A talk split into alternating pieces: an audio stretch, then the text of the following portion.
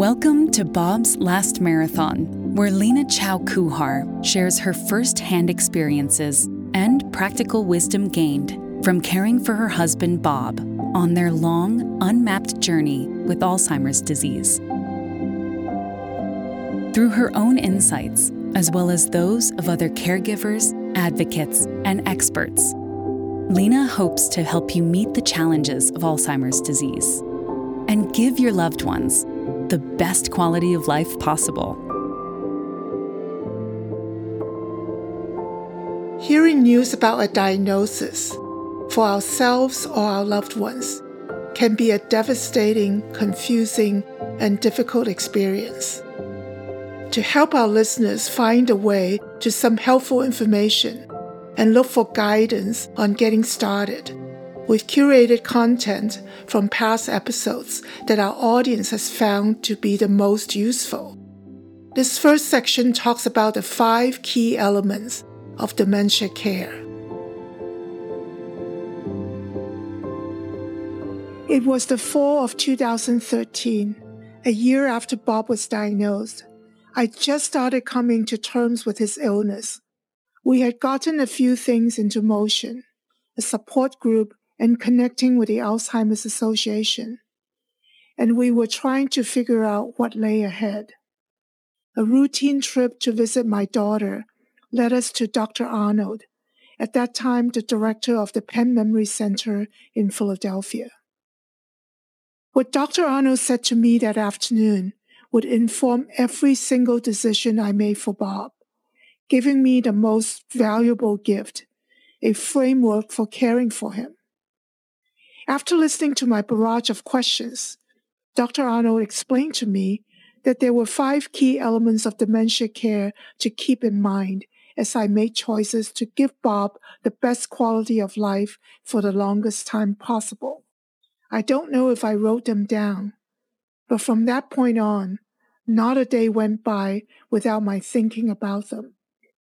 As Dr. Arnold explained it, the 5 key elements to keep in mind are medication, diet, exercise, social interaction, and cognitive therapy.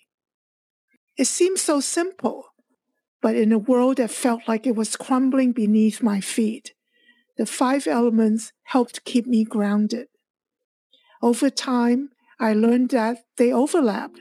Managing one element often had a positive effect on others.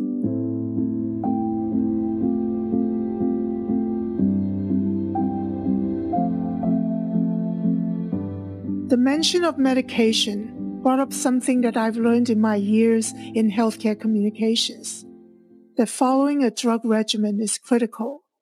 Drugs don't work unless they're taken. To ensure that happens, there usually comes a time when caregivers need to take over. In addition to 2 medications for Alzheimer's, Bob was taking medications for other health problems. So it was especially important that I take ownership of his medications, make sure they were taken as instructed, and that refills were ordered in time so there were no disruptions. Fortunately, it was early enough in the course of his disease that we could discuss it. And Bob was an easygoing person, so he happily allowed me to take over, which was kind of the dynamic of our relationship anyway.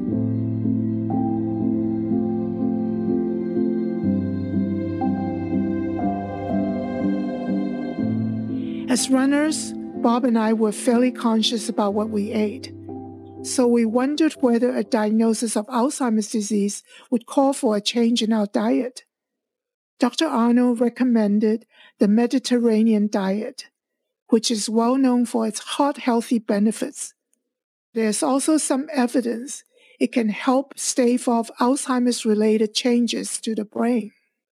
Bob and I were already big fans of fish and vegetables, so it wasn't a big leap to cook with fruit, vegetables, whole grains, and lean protein, the staples of the Mediterranean diet. One of our biggest challenges was cutting down on carbohydrates, pasta, bread, potatoes. So yes, we cheated a little here and there.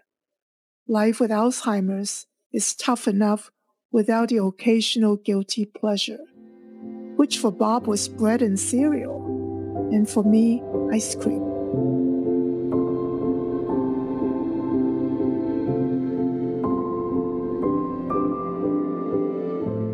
Dr. Arnold didn't need to preach the benefits of exercise to Bob and me. Since we were runners, it was central to our routine. But when I learned it was important to the health of a person with dementia, I realized that I would need to consciously continue to make exercise a part of Bob's daily activities.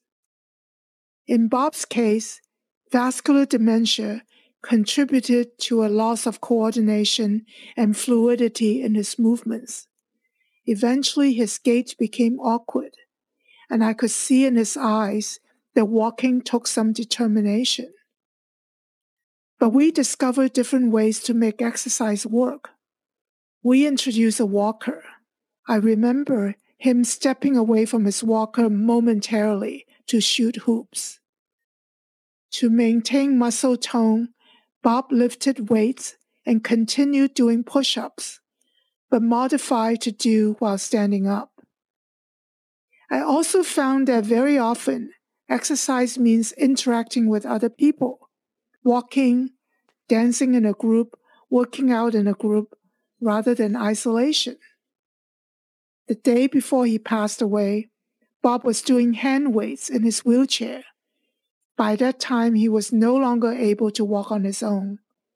I found it comforting to feel his strong grip and to see the inevitable smile when he was up and about, exercising at the level that he could.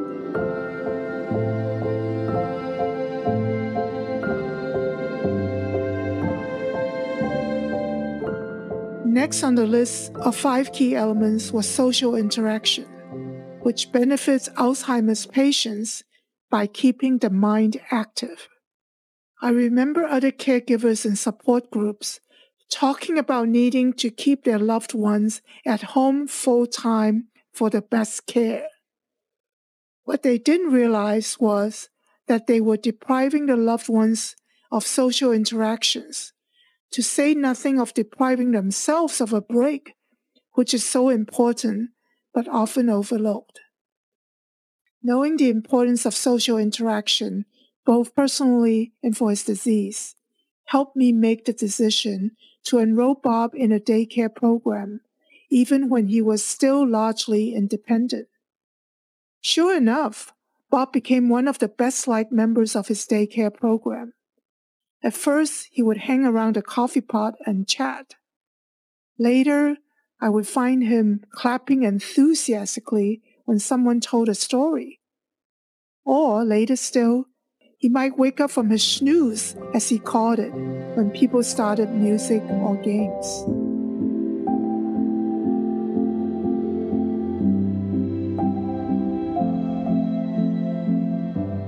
The 5th key element, cognitive therapy or cognitive training, was actually one issue on my mind before we saw Dr. Arnold. I first heard about it through the Alzheimer's Association and was considering in-home programs offered by a group in our neighborhood. We opted for in-home cognitive therapy, but as I learned, many adult daycare programs include some form of cognitive therapy. Not to be confused with cognitive behavioral therapy, a type of psychotherapy, cognitive therapy focuses on improving cognitive skills, such as thinking, concentration, language, and memory. It's a kind of exercise therapy for the brain. Twice a week, in 75-minute sessions, a trained cognitive interventionist would engage Bob in conversation, encourage him to tell stories, work on puzzles, solve math problems, and play games on an iPad. Often, as a warm-up, the interventionist would go for a walk with Bob. His monthly progress was tracked by his ability to engage and focus, as well as overall cognitive skills. As Bob's Alzheimer's progressed and solving math and picture puzzles became too difficult, therapy shifted toward art and music. Even the week before he passed away, when Bob was physically too weak to go to daycare, he completed a painting with the supervision of his art therapist, a piece of art that graces the entry hall of my home now.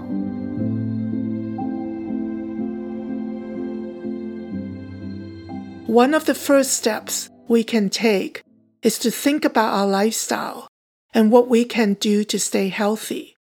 Dr. Steven E. Arnold talks about lifestyle practices he recommends for Alzheimer's patients at the time of diagnosis. Recommendations that can also benefit the health and well-being of family members by reducing the risk of developing the disease. Dr. Arnold is professor of neurology at Harvard Medical School and translational neurology head and managing director of the Interdisciplinary Brain Center at Massachusetts General Hospital.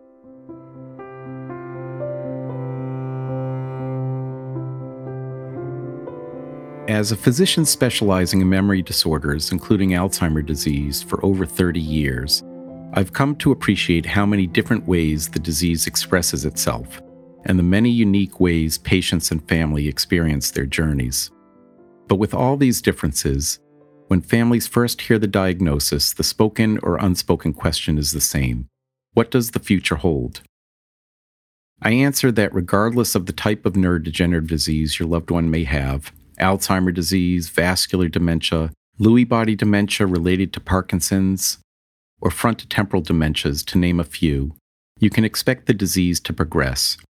Over time, these brain diseases erode a person's life, their ability to think, remember, communicate, and care for themselves. The deterioration is often slow and subtle at first, and people can live a good quality life for some time, even with memory loss. But it does progress, and abilities that give us independence worsen. A heart-wrenching point of progression arrives when a person no longer recognizes their spouse, children, or other loved ones. Ultimately, the brain degenerates and fails to the point that the person can no longer feed themselves, maintain bladder or bowel continence, talk or walk. When people ask what exactly kills you with Alzheimer's disease, if it's not another illness like a heart attack or cancer, it's usually a complication of basic functions, a urine infection that spreads to the blood, for example, or swallowing difficulties where the food goes down the wrong pipe, leading to aspiration pneumonia.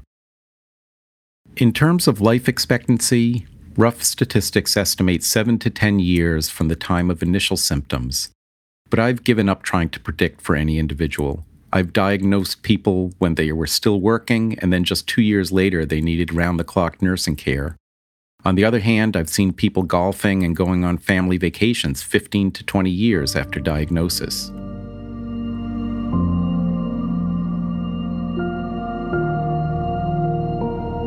At diagnosis, people are eager for a prescription, something to slow or stop Alzheimer's in its tracks. Unfortunately, current medical treatment only offers some very modest benefit, and while the research is very promising, we aren't there yet.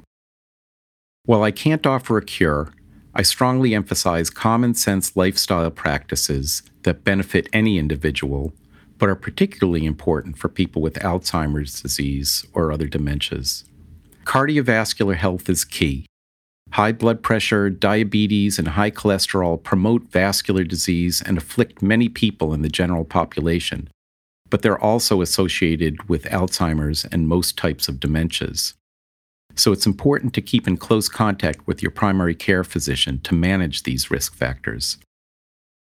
On a similar note, exercise is important.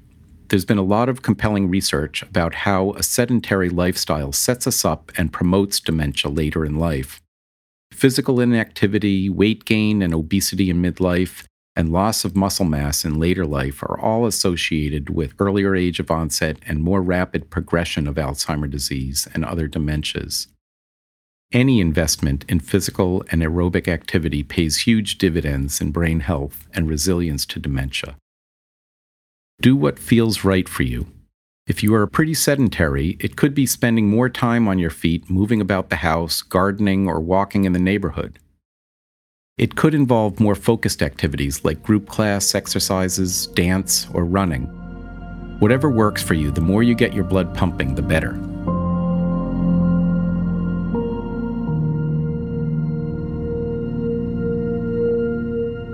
Diet can play a key role in the care of Alzheimer's patients. The Mediterranean or DASH diet is for many of us a manageable way to eat healthy.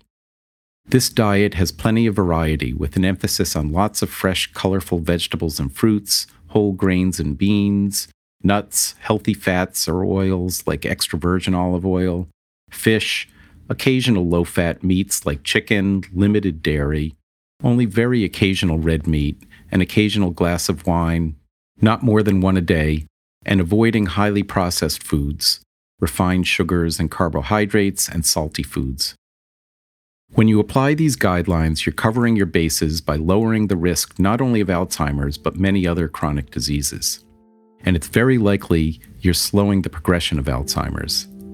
I'm sometimes asked about the effects of other diets like vegan, keto, and paleo on Alzheimer's disease, and I say the data aren't there yet to say one is better than another. None has proved any more beneficial than the Mediterranean diet.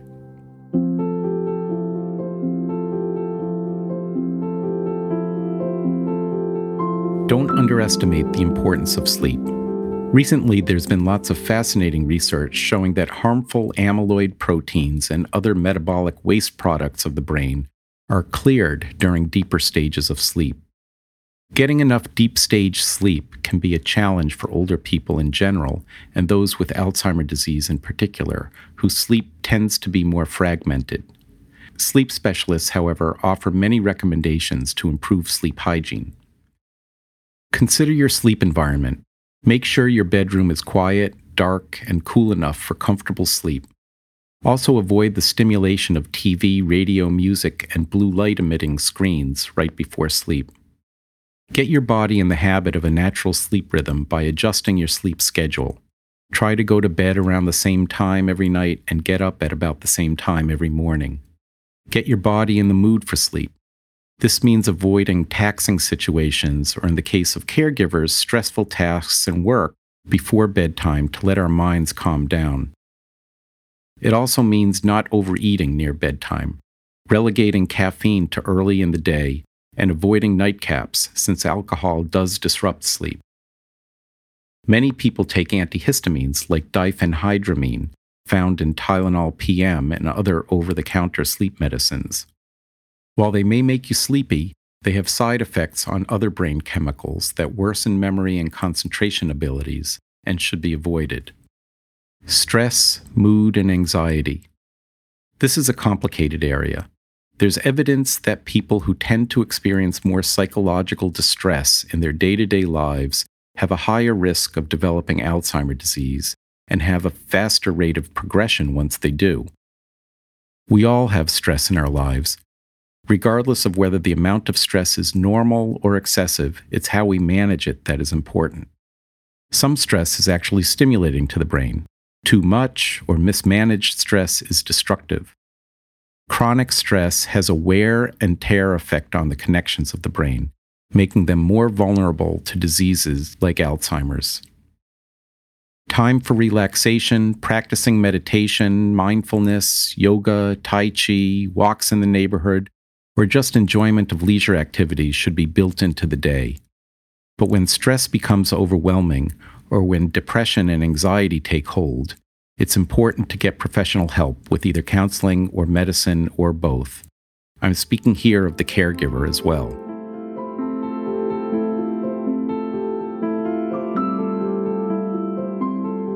Cognitive stimulation is important. I'm often asked about specific brain exercises to improve memory or other cognitive abilities. I don't think that the data on brain training are good enough yet to recommend any specific exercises. However, we do know that lack of mental stimulation may be harmful by making the brain less able to compensate for the disease changes that happen in the Alzheimer's brain. It's helpful to stay intellectually engaged with mind-stimulating activities. Consider ways to keep the mind alive and working, Depending on capability, this might involve volunteer work, promoting new experiences and travel, day trips, museum visits, or just reading.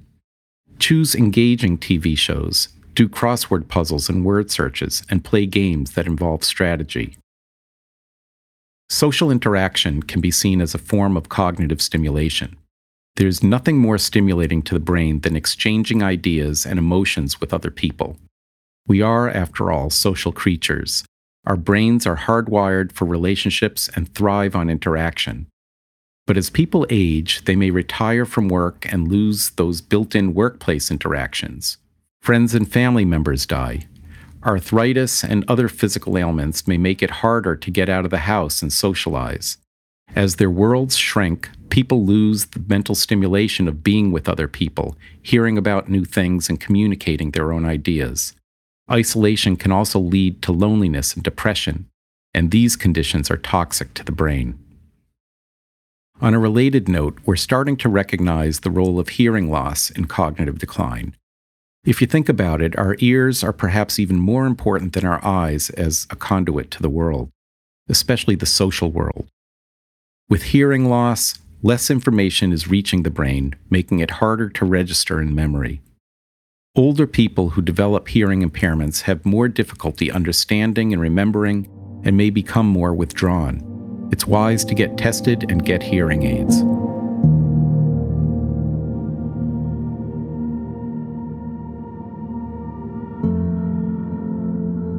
Cardiovascular health, diet, cognitive stimulation, sleep, and social interaction.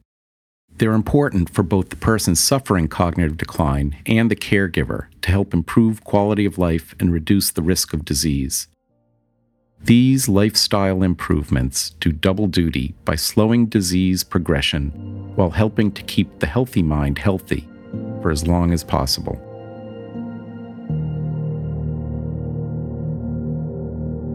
The journey ahead is a challenging one. We'd like to close this episode with some reflections. Is it worth it? As I give testimony to my journey with Bob, the answer is a resounding yes. Amy Bloom's much-publicized book, In Love, and her story about her and her husband's decision to end his life following the diagnosis of Alzheimer's disease shocked, saddened, bewildered, and disturbed me. Images from the years following my own husband Bob's diagnosis, the long, unpredictable journey, punctuated by anguish and despair at times, and unexpected calm and joy at others, flashed before my eyes, as I realized that I would not trade our times together for anything. While I would not think of those years as the best years of our lives together, we shared magnificent moments, feeling the deep love we had for each other, the pride in our children and grandchildren as they rallied and gave us their unconditional support, and our gratitude for all the people who made this journey possible: the clinical team, the home care staff, the social workers, the music, art, speech, physical and cognitive therapists, exercise instructors, drivers, and friends.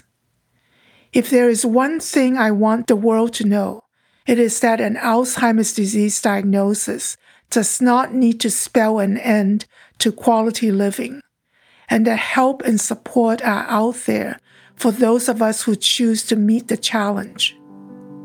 So how did we do it? How did we live the Alzheimer's journey through all the heartbreaks?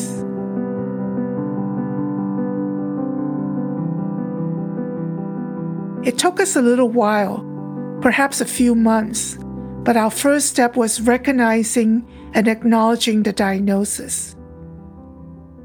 When we finally came to terms with it, when we signed up for a 6-week support program for newly diagnosed patients, I remember saying to Bob, "We start our Alzheimer's support group next week. The key word is Alzheimer's. This is your diagnosis. This is what we're going to face together, the biggest challenge in our lives. It's going to be tough, but we can do it." Just a few days before that, I had visited our local senior community center, Avenidas in Palo Alto, California, where we lived, and spoken to Vicky, a social worker familiar with the issues of living with dementia.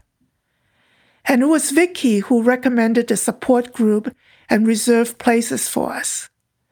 The group gave us an opportunity to meet people like us, to share our feelings of dismay and confusion, gather information about what lay ahead, and ask the inevitable question, what do we do now? I found the experience of talking to others like us both encouraging and educational. And the extrovert in Bob enjoyed meeting people and chatting with them. We ended up attending support groups pretty much through all the years of his illness. All the support groups we attended were free of charge, run by the Alzheimer's Association. Since the start of the COVID-19 pandemic, many support groups have been available online, making participation easy. Vicky also recommended a care manager, sometimes called a case manager. The care manager is someone experienced in guiding families as they face the challenges of dementia, elder care, or serious illness.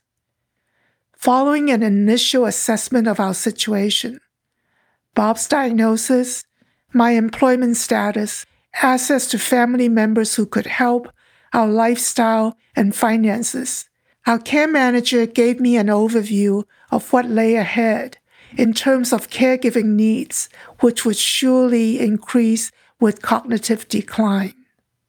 She talked about resources available in our area, such as daycare, and longer-term needs, such as advanced health directives and estate planning. Care managers are consultants, paid by the hour. So I made sure I planned how I would use her time based on our budget as well as our needs.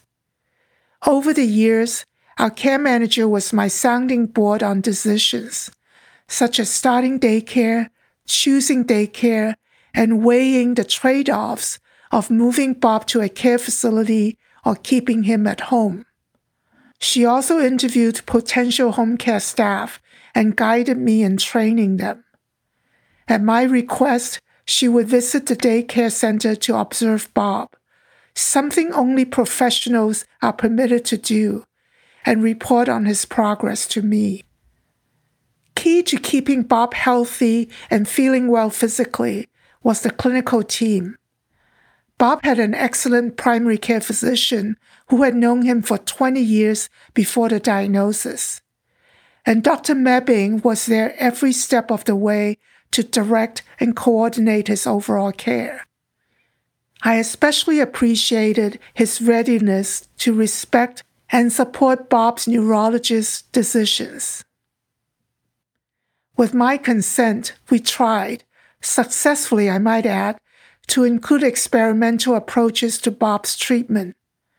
This was possible even though Bob's neurologist was in a different healthcare system, 3,000 miles away. In turn, Dr. Arnold, Bob's neurologist, gently reminded me, when the time came, that he had done everything he could for Bob, and that Bob's primary care physician was my most important resource for Bob's care going forward. Dr. Arnold also introduced to me what became a guidepost, the 5 key elements of dementia care: medication, diet, exercise, social interaction, cognitive therapy. I lived by these 5 key elements as I made decisions for Bob every day. All of this, healthy daily routines, participating in support groups, making sure Bob received the best care possible, would have been far more difficult if I hadn't been at my best physically and mentally. I became a champion of self-care, knowing in my heart that the time I invested in staying well was time well spent for me and for Bob. I made exercise, time for myself, music, hiking, and enjoying my grandchildren the highest priority. Putting ourselves first is especially challenging for caregivers because of the incessant and often unpredictable demands of dementia, but it makes all the difference. In our roles as wife and mother, women like me are used to making sacrifices for our family, giving priority to their needs. And then there are practical barriers, such as having people to help with care while we take time off. Recently, Bob's Last Marathon devoted a podcast to the topic of overcoming barriers to self-care. In that podcast, Dr. Barry Jacobs, noted psychologist and family therapist, and Felicia Greenfield, executive director of the Penn Memory Center, offers suggestions on asking for and getting help, and, importantly, adjusting our mindset to give self-care the time and space it needs.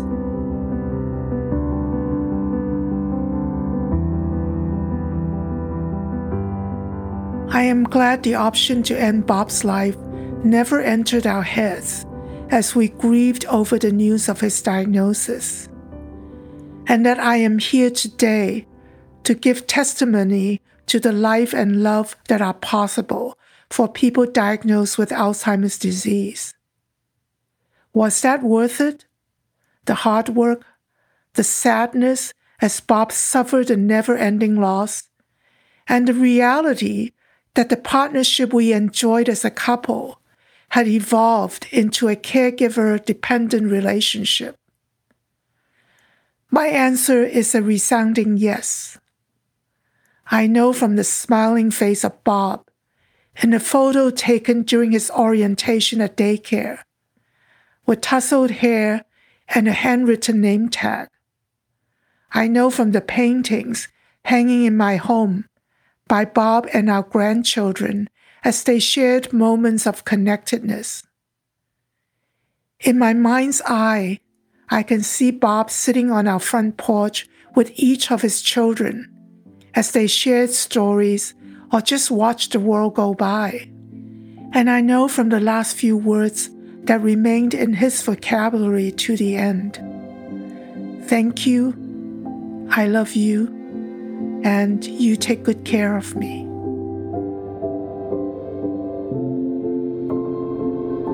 Thank you for listening to Bob's Last Marathon.